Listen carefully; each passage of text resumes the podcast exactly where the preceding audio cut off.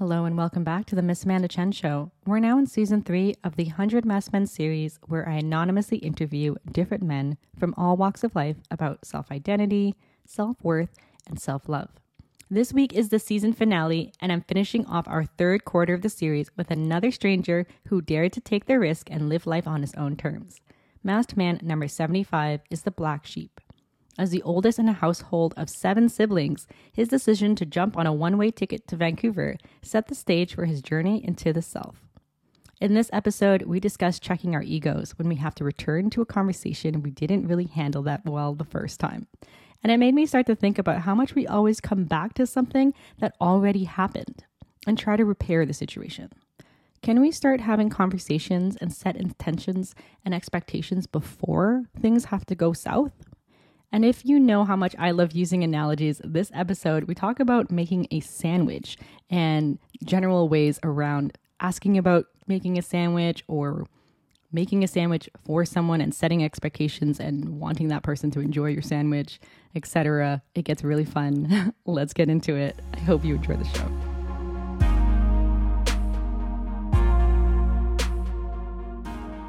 In Toronto, there are amazing opportunities, mm, so much to get from.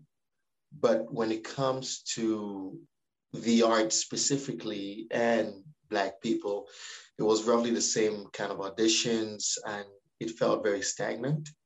And the kind of roles I wanted to get into, Vancouver had more of those.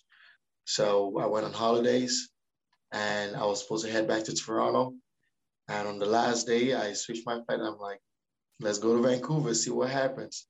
So, and it's been a bittersweet experience, but probably one of the best decisions I have made in terms of moving my career forward. Cool. Where where did you go on holidays? How long ago was that? This was 2016, December of 2016. My family and I went to Cameroon and we were there for our grandma's birthday. Mm-hmm. And um, it was absolutely bliss. And I think within that time, there, there was a lot of self growth in terms of better understanding of what I wanted and what I needed to do to achieve that. And within that realm, I think that decision came into play. Also, because every single person was talking about the kind of roles that are out in Vancouver and Vancouver having more work Toronto. So I'm like, you know what? Let's test it out. And we just on a whim, just gone. So did the rest of your family go back to Toronto and then you just went by yourself? They didn't know I I went straight to Vancouver. They found out, I think, when they got home and I wasn't around and, and they're like, where are you? And I'm like, yeah, uh, I'm in Vancouver right now. Mm-hmm. And I will be here for a while. And they're like, are you serious? I'm like, yeah. Uh, so We've just been smooth sailing ever since. They do worry though, because I'm the only one. I'd like there's no cousins, there's no family members. All I have I is friends. And luckily for me, is friends from Toronto. Mm-hmm. Are yeah. you an only child or do you have siblings? No, I am the eldest of seven siblings. Wow. After me, you have triplets, and then a sister, and then a brother, and then another sister was there any stigma of being the oldest man in the household and like needing to set an example, you know? And then if you were kind of irresponsible traveling around, was there some tension there? I, like anyone who's grown up in an African household, it is rare for that to not be an issue because with within the I would not speak much for other African cultures, but for the majority of them, and specifically for Cameroon, the firstborn, male or female, usually is the straight, like just straight path, mm-hmm. right? make sure everyone is well sorted. And if you're a male, it's even much more important because you are technically the successor. That's not my role. I kind of push that down to one of my youngest. In that sense, within not just my own immediate family, cousins, all of that kind of stuff, all the firstborns, for the most part, I've been male. Mm-hmm. And every single person has been on a straight, just a straight path. And I'm the guy who, when I go back on holidays, they're like, they're like, what do you do? Like, I'm an actor. And everyone's like, ooh, God, is no, no. then you ask everybody else, studying law, they're studying IT or some something which is again tangible. So yes, there is a big thing. And to break out of that, you have to kind of think in a way, stand your ground. And that will come off as disrespectful in a lot of the African cultures, but we've all been westernized. So it's, it's I know. And I like that you said it's disrespectful because it's like, how dare you choose to live yeah. your own life? You know what I mean? And it's like, wait, how dare you tell me to have to live your life or your version of my life?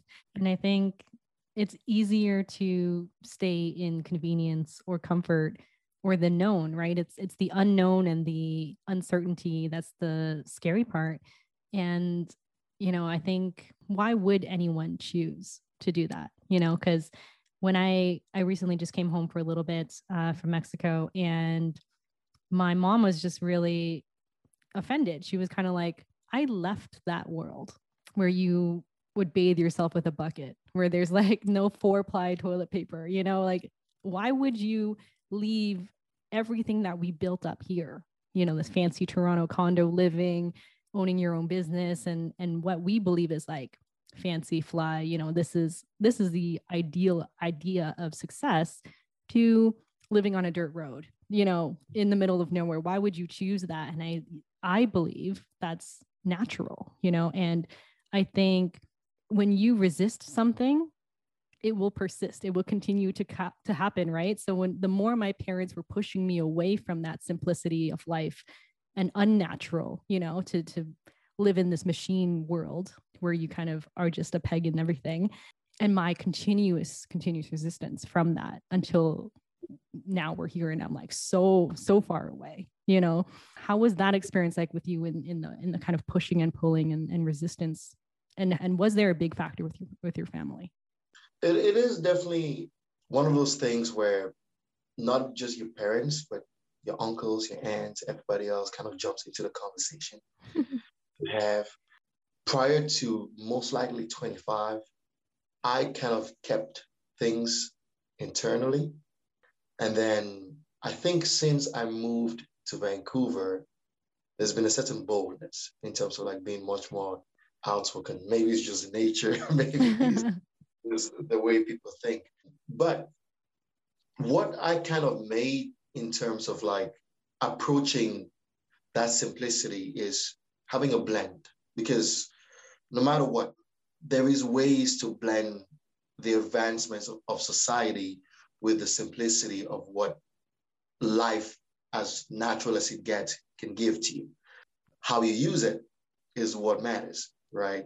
Not just locked in on a screen, not just locked into technology, but taking that time to go back into nature to kind of like, and I think with my family background, yes, they left all of that to be part of this new world mm-hmm. kind of thing. And having to go back is kind of weird. But in 2016, when I went home, it was such an interesting time because I felt alive.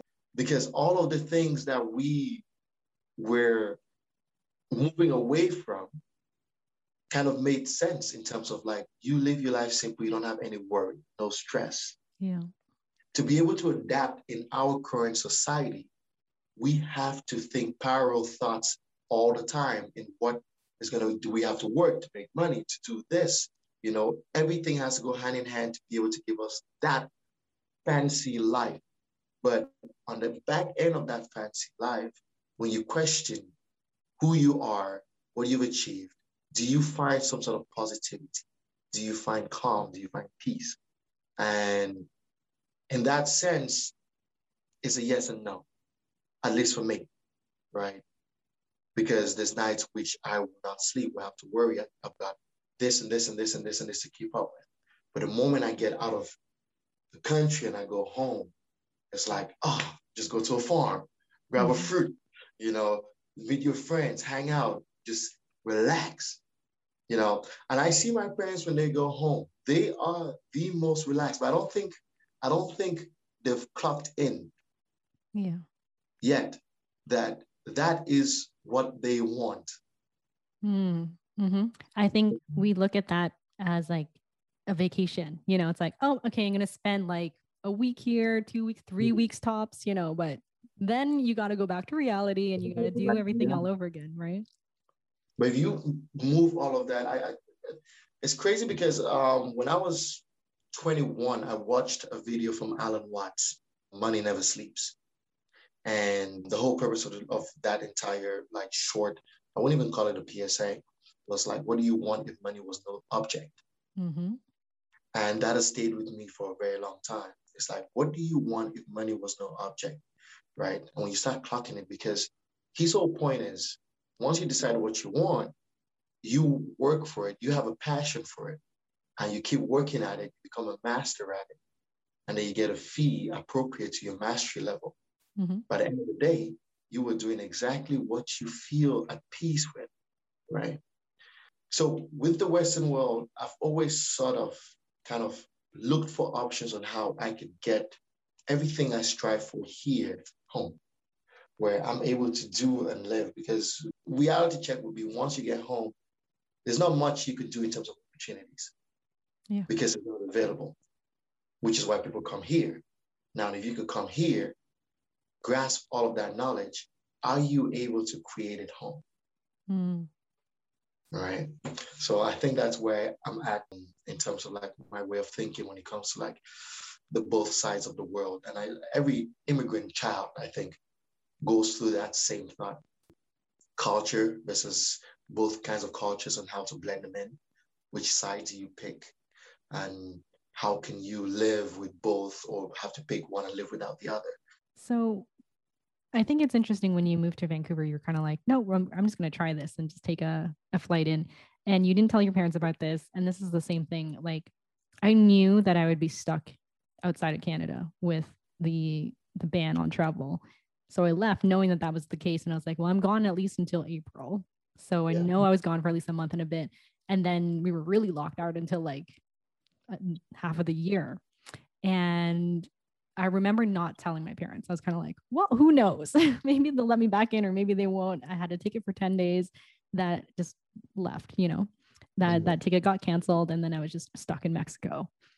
And I think when you're alone, this is where the real learning happens. So, what was your journey like in Vancouver, going there by yourself? You did have some career path that you wanted to go, but you know, your personal development, like what were some magical moments in being in Vancouver by yourself? When I got here, it's very different from Toronto. If anyone has ever left Toronto or a city like Toronto to come to Vancouver, it's a lot more slower. People take their time. And for the first few months, I got really, really pissed because in Toronto, I'm all about go, go, go, hustle, hustle, hustle. Mm-hmm. Even on the sidewalk, even in the car, people are moving at a faster pace, right? And then I come here and everyone's like, just relax, bro, just chill. My brain had to reconfigure like a new thought. I remember for the first two years, I didn't go to the beach or do any hiking stuff. None of that. For right? a whole two years? No for outdoors? Wow.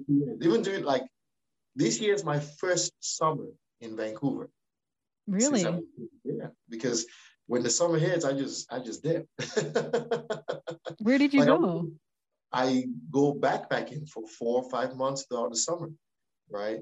And I just go do my own thing. So it's only as of recent when you start thinking about what the space has to offer and accepting that space.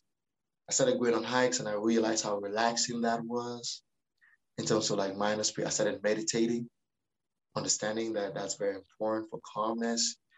Started taking time to just go sit on the beach and just watch the waves, watch the sunsets, and realizing what it does to your in, internal systems, right?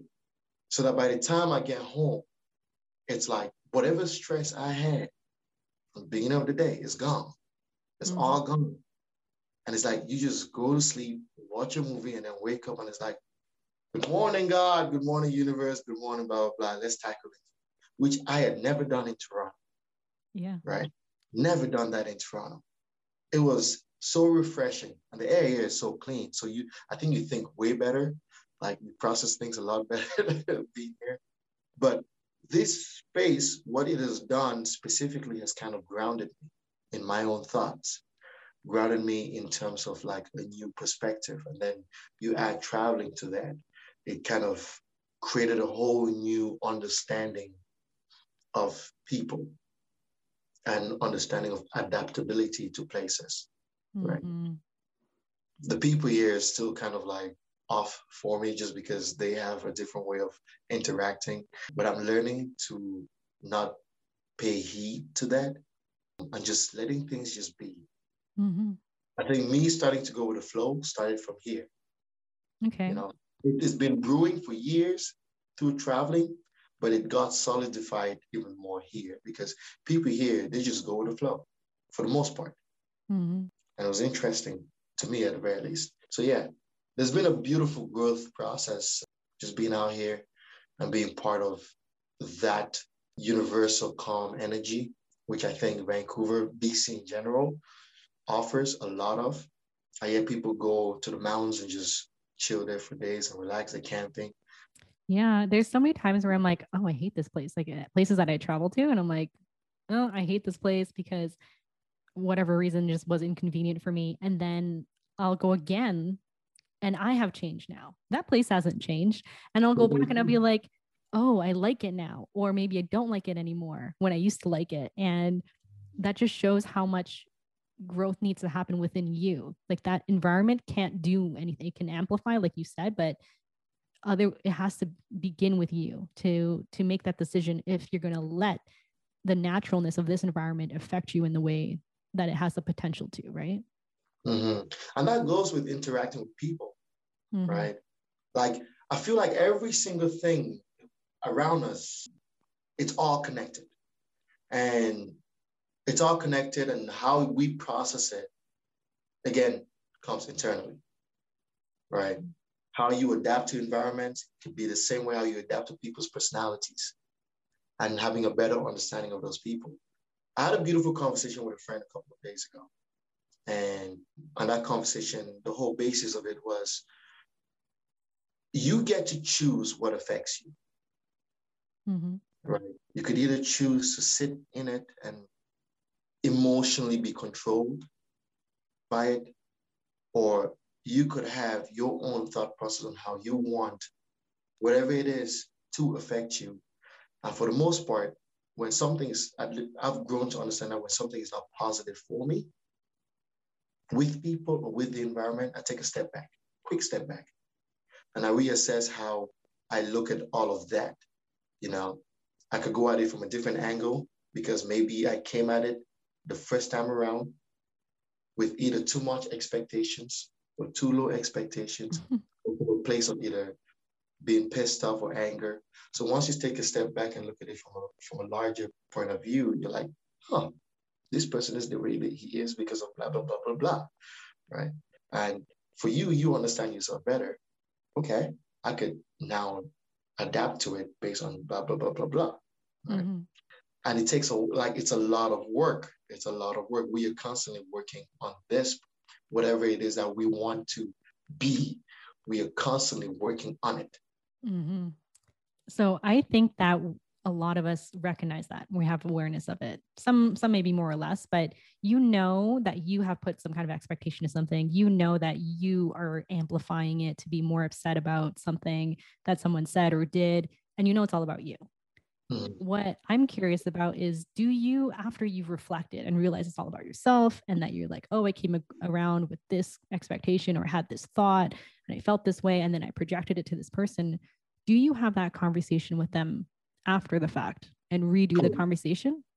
Oh, yeah. because i think a lot of people won't right? They'll just be like it already happened. I'm not going to bother. So how do you get back into that conversation and recheck in? Because a lot of the times we're just like oh it already happened. I'm never going to touch that again. Maybe do better next time but that's it. That is ego. Mm, right? Like we don't get back into those conversations because of ego or because of pride or because of whatever it is that we think that we're bigger than ourselves. I have a friend who we consider him Jesus. okay why because he has this love and this hope and this for everything and this excitement for everything. And a, I've grown a lot through meeting him as well. When I get mad at somebody, I hate being mad. So when I see myself get mad at somebody, I step away, chill the hell out, mm-hmm. and then come back. I know we had a little bit of this, this, this, this, this. And this is why I felt this, this, this, this, this. But you need to understand where I'm coming from. Or you could let me help me understand where you're coming From. if I, the moment I take too long to get back into that conversation, it's done. Now, we have two people with different perspectives about a situation, right? And most of the time, that perspective comes from assumption or lack of communication. Mm-hmm. And that applies across the board to all relationships. And these are things I'm constantly working on is how can I be much more clearer in my communication and have less of an assumption towards a lot of things. If I don't understand anything, just ask. Yes, you might look stupid, but it's better to ask and look stupid than to assume and look even more stupid. And this particular thought process came from reading the Four Agreements. During the pandemic, okay. I had a lot of time on my hands. read, read during the pandemic. And from there, going back to our previous conversation with parents and how I tackle a lot of things, I started seeing why they are the way they are. I started seeing why they speak the way they do. And I started seeing that every single time I don't need to entertain every single thing that is being said to me, right? Because all of that was from their assumption of what I was either doing or what I could have done or you know, uh, with with ethnic families, they compare their kids to a lot of other kids and stuff like that. They're like, why can't you be that? Blah, Blah, blah. And I started seeing where all of that was coming from. Like, I can't allow that to affect me. So I do thank the universe in terms of like bringing that book. And every book I've read so far has come to me at the very right time. And that book came at a very beautiful time because right after I read that book, not even long after that, like two, three weeks after that, we had a whole family meeting all my all my siblings were home, and everyone was very expressive of like their thoughts about situations and all of that kind of stuff, right? And it was so interesting because I it made more sense, mm-hmm. right? And as soon as I left Toronto, mid I think this was July, I went backpacking for four months through Europe, and I started seeing all these little nuances why people think the way they think, why the Dutch think the way they think is also like almost every society has a certain level of unison in terms of how they move around or how they talk. I'm like, all right. So when I go back to Canada and I meet a and I meet someone who came from that background, I can't even get pissed at them because I'm like, ah, this makes sense, right? So I have to approach it from a different way. I have to approach our conversations with like standpoint, which will make sense to both of us. Mm-hmm. Yeah, and, and I think this thoughts, yeah. Yeah, you got to really make that switch. And I think that's a lot that goes into my podcast because originally I was just like, you need to understand what I'm thinking, you know, or how I feel. And I just did not engage in the other side. And then I had to realize like I need to learn where the other is coming from in order to speak differently. So I make this joke where I like had to learn how to speak dude, you know? And if you come from another place, you're like, how do I speak? I have, I have to speak like an alien, right? Because otherwise you're just it's it's never going across and then both of you are frustrated right communication as much as uh, people make it simple is actually hard to to to maintain it's again it's all internal in terms of we want to put ourselves 1st mm-hmm. all the time and it's like you need sometimes i'm a very very like pushy person sometimes very assertive and I've grown up with a lot of pride and ego. Mm-hmm. And I've had to like retrack a lot of things. I still had like, uh, I'm, I'm on a human. I still have most of those. But what I do have, even on top of that, is more awareness. And awareness is such a, like, you have to be conscious and being very present. Right? It's better to listen than to talk all the time. I'm a very talkative person. And I people talk about it all the time. Like, I'm, I just talk because I'm happy. But when I get home, I'm like, huh, maybe I should have just stayed quiet and just listen. I would have gotten all that information better. Is there an example of a pattern that you have where it's like you can catch yourself every time that like pride and ego happens when you talk to the opposite sex? When I uh, when I talk to the opposite sex, depending on the intention of the conversation, for the most part, half the time I'm so focused on what I want out of it that I don't listen. Okay. Until something negative or something goes wrong, and I go home and I'm like, hold on, I'm a dummy, right? Because mm-hmm. exactly what they were saying, but because I was so focused on trying to get a point across, would try to direct the conversation towards a certain path, it just went snowballing from there. Mm-hmm. And it, it, happens all the time. Like, don't get me like it's not something, and I have to literally come home and rethink. This friend of mine who we call who we call Hope or whatever, he journals a lot of his days.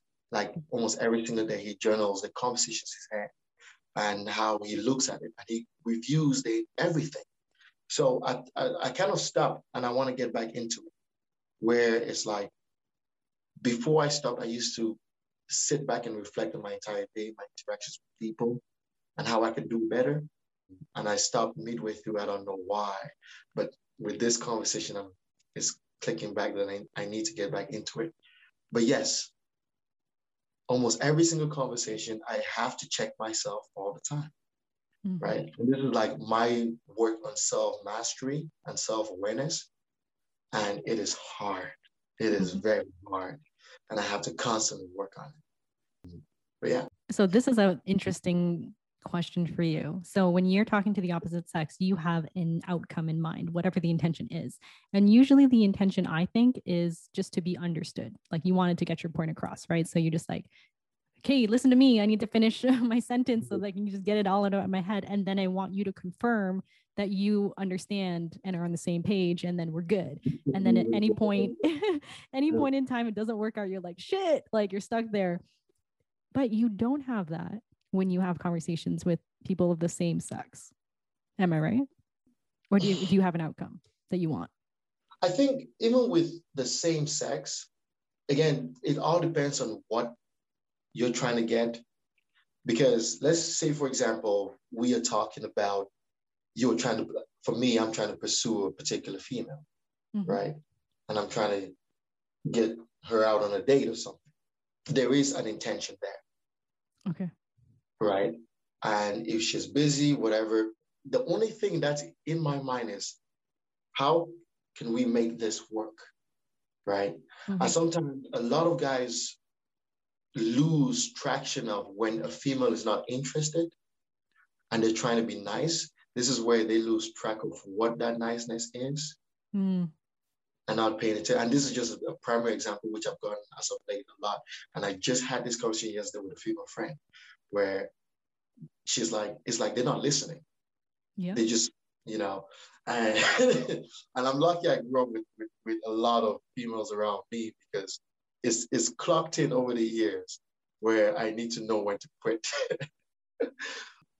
but if it's a whole different conversation with my female friends who are very close to me, it's going to be the same kind of thought process with male friends, with the opposite sex, whatever. It's the same, right?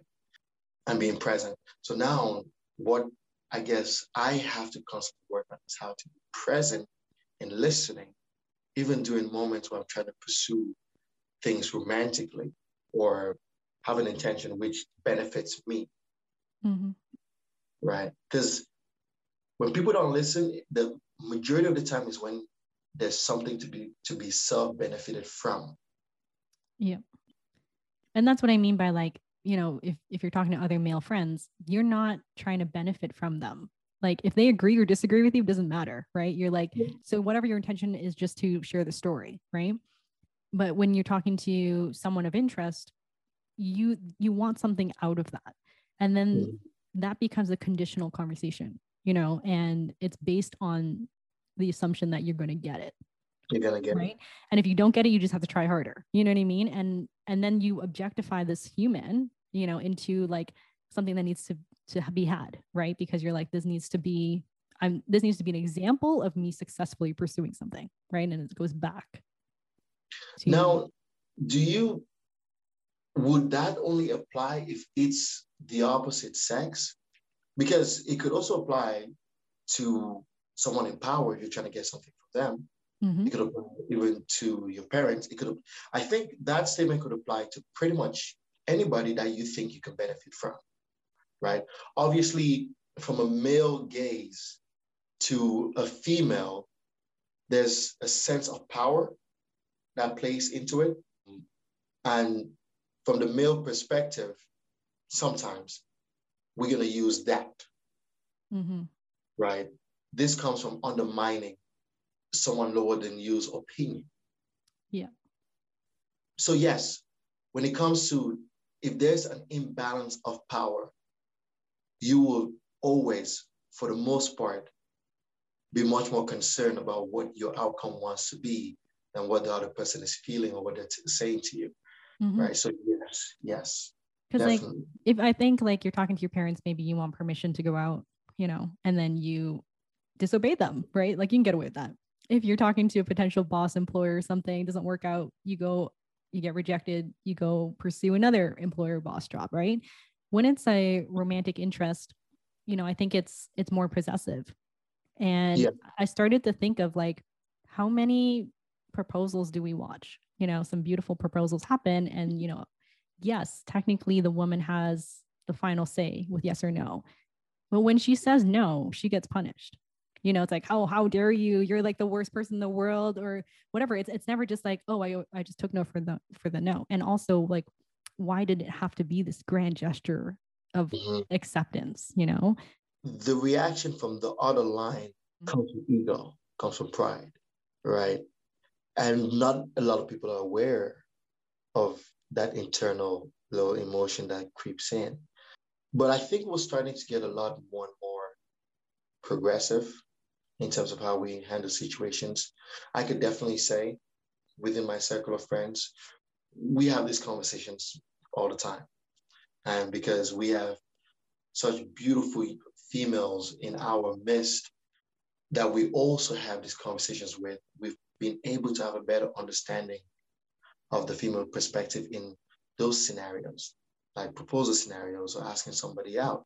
Toronto is very known for dudes flipping when mm-hmm. a girl says no. And that's our like street shtick, yeah. right? I've worked in clubs for a better half of my life, and I see it all the time where a guy literally goes lose it when a girl's like, just no. And he goes off and he's like, yo, like all of this. Mm-hmm. And I'm mm-hmm. like, you take that, this that is literally all ego and pride, right? And that's an internal thing. And from the other side, from the female perspective, you can't even entertain that, you know, because it's not even you at this point. That's on them. That's a that's a thing happening within their own psyche. Mm-hmm. That's so noticeable because anger is so visual, right? But we want validation for everything that we do all the time. So, like on the flip side, if I wanted a, a man's attention for something, maybe I might make him a sandwich. And if he doesn't say thank you or like is appreciative of it or whatever, I would be offended about that. And I would maybe give him the silent treatment. I would just do a different version of of showing that ego, right?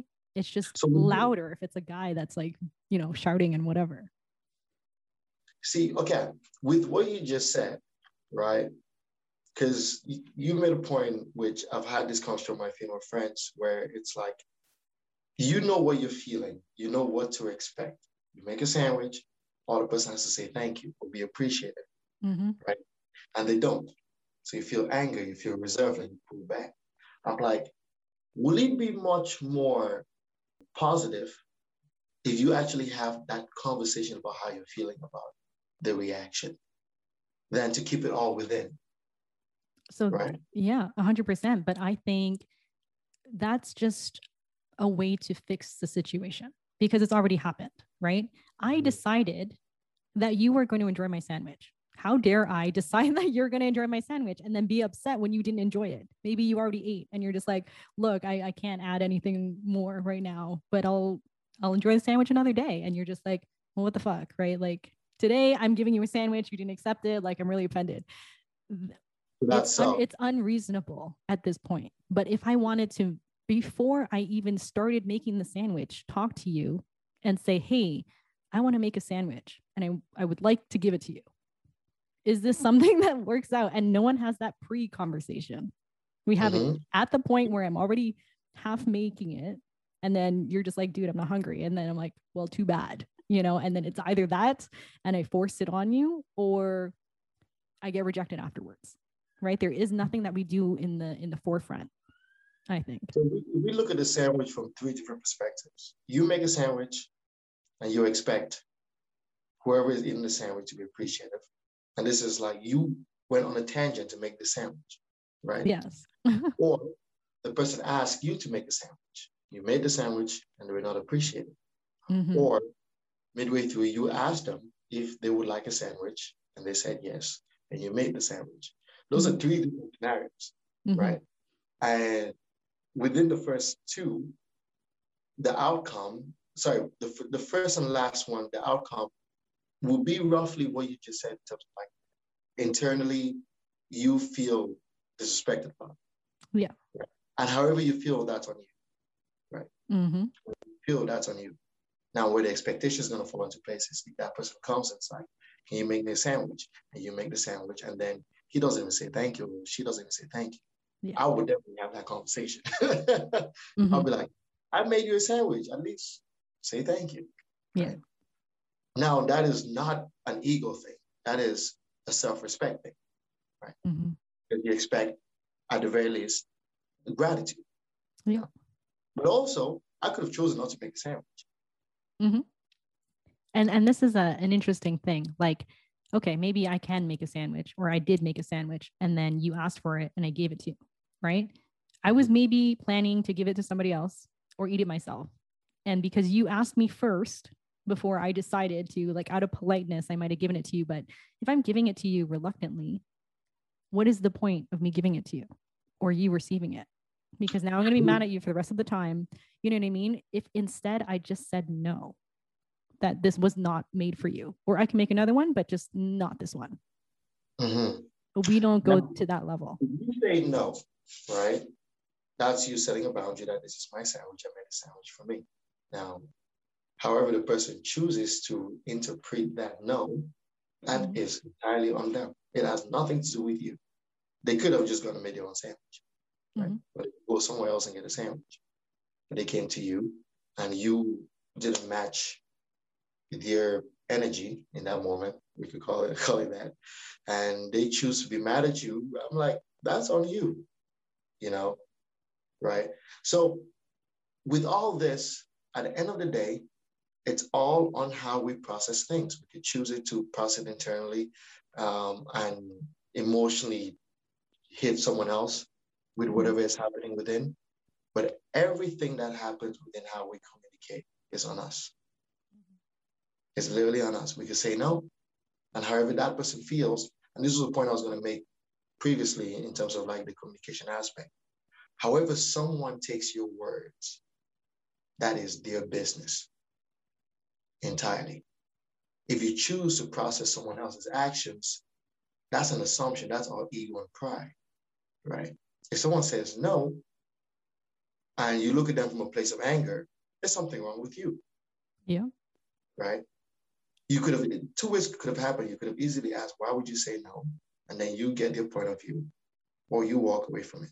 But you chose to go with the most negative aspect of it, which is this person saying no. Why? To me, all of it, oh, you can't say no. That is a hole that something is wrong within your heart. within your mind.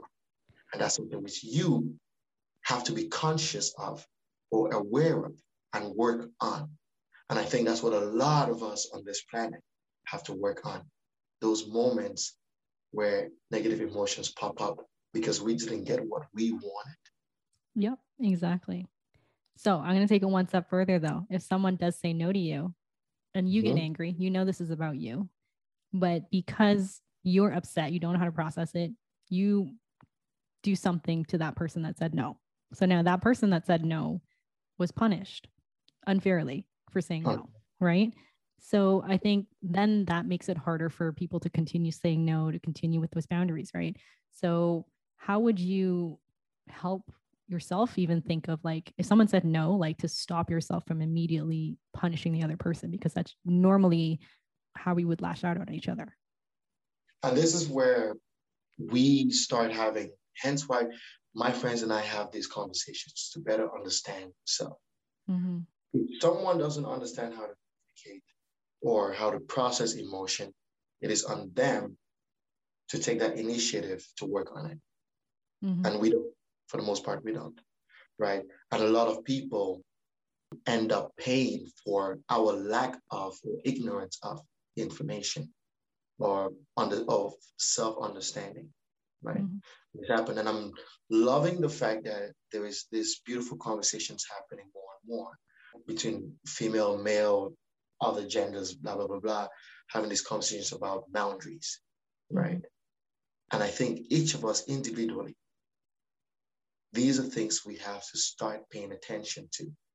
Because it happened, I think I was working a club one time and some dude tried to dance with a girl in the club and she said no.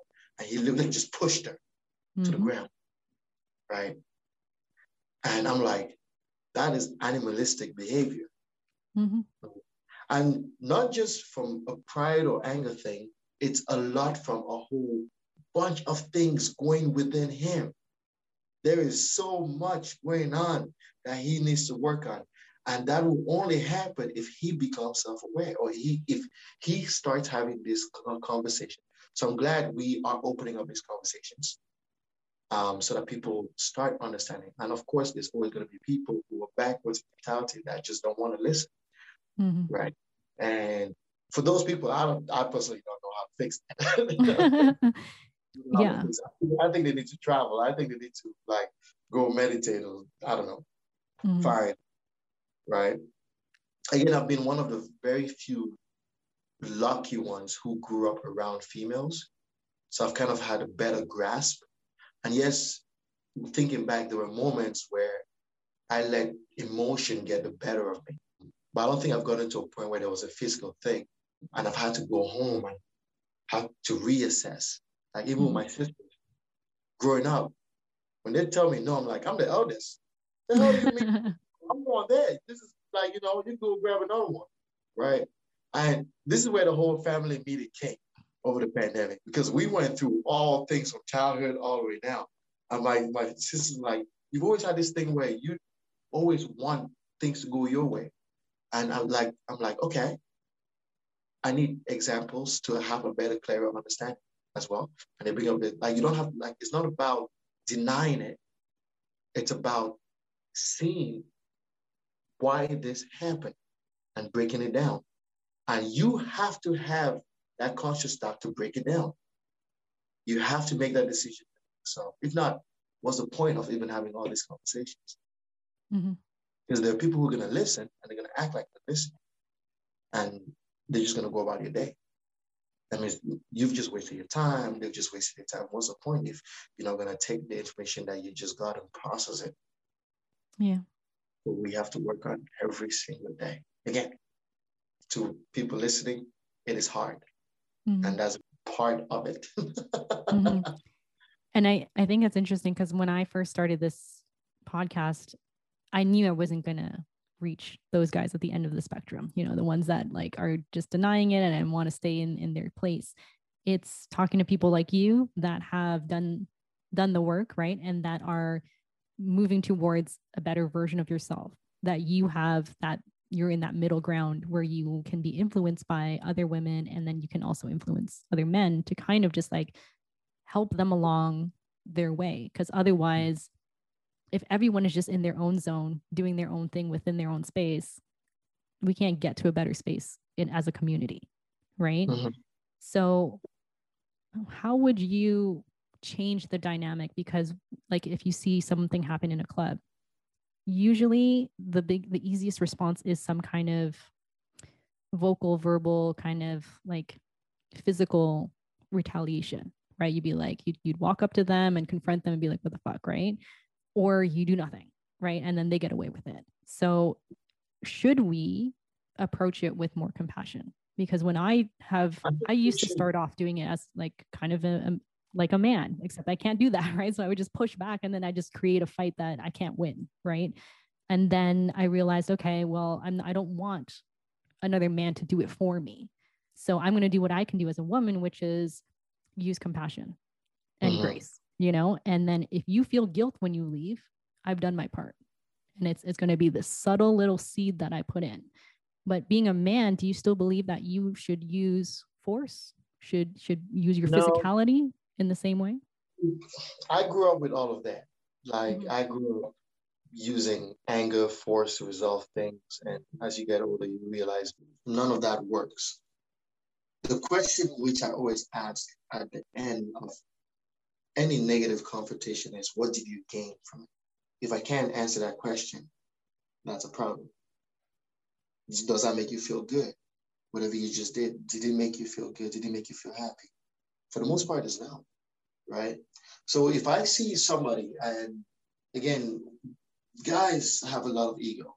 I just had a confrontation with a friend a couple of days ago, and then they came back with a whole retaliation. I literally asked them, Is this what you want?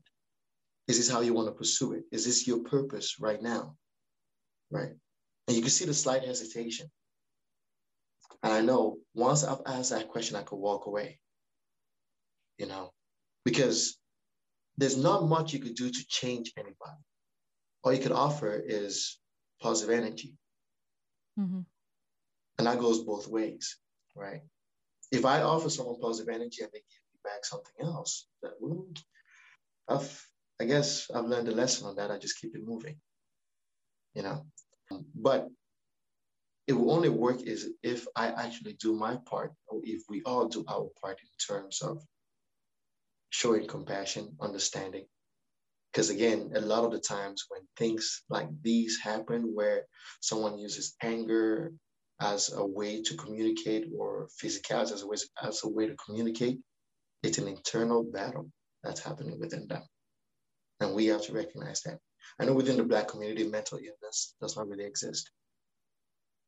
And these are things that we are slowly opening up the conversation to. Mm-hmm. Right. And these are the kind of conversations we have to have with the younger generation because they are watching, right? And I see it happen. I've, I've walked, seen people try to find, like, what did you get from all that? Does that make you feel strong? Make you feel big? Watching that person down, does it? You know, once you start asking these questions, you kind of you like I feel like as a human, you will see that little change in terms of attitude right on your forehead or your eyes, there's a little switch right there. There's always that little switch, and then you can walk away. Yeah.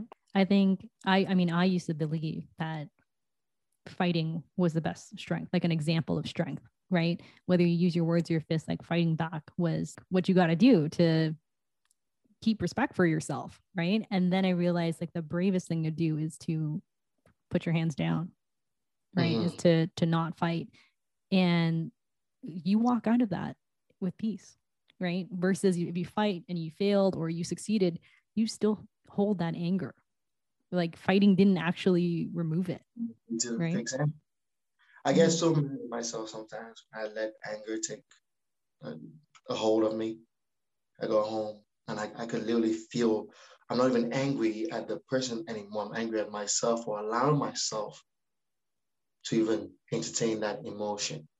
Mm-hmm. You know, anger within the art, every teacher is going to tell you anger is the fastest emotion to get. Mm-hmm. You have to learn how to rein it in. Don't let that be the driving force in your action. And we just keep working at it. We just keep working and working at it. Yes. Yeah. right? It's so crazy. Okay, I'm going to wrap up with a couple questions. So, what did you think of me um, when you first spoke with me versus now after our conversation? I think it's been the same because when we, the moment I connect so fast with people, I travel, like it's so quick. And I'm like, oh, they travel. It means they have better understanding of the world, perspective, and they're much more open. I was like, this is cool. And like I said, eh, no matter what the conversation is, so long as it comes from a place of positivity, it's it's always gonna be beautiful, right? Because you learn a lot through conversation about yourself, about other people. So it doesn't change. If anything, it's just gotten better.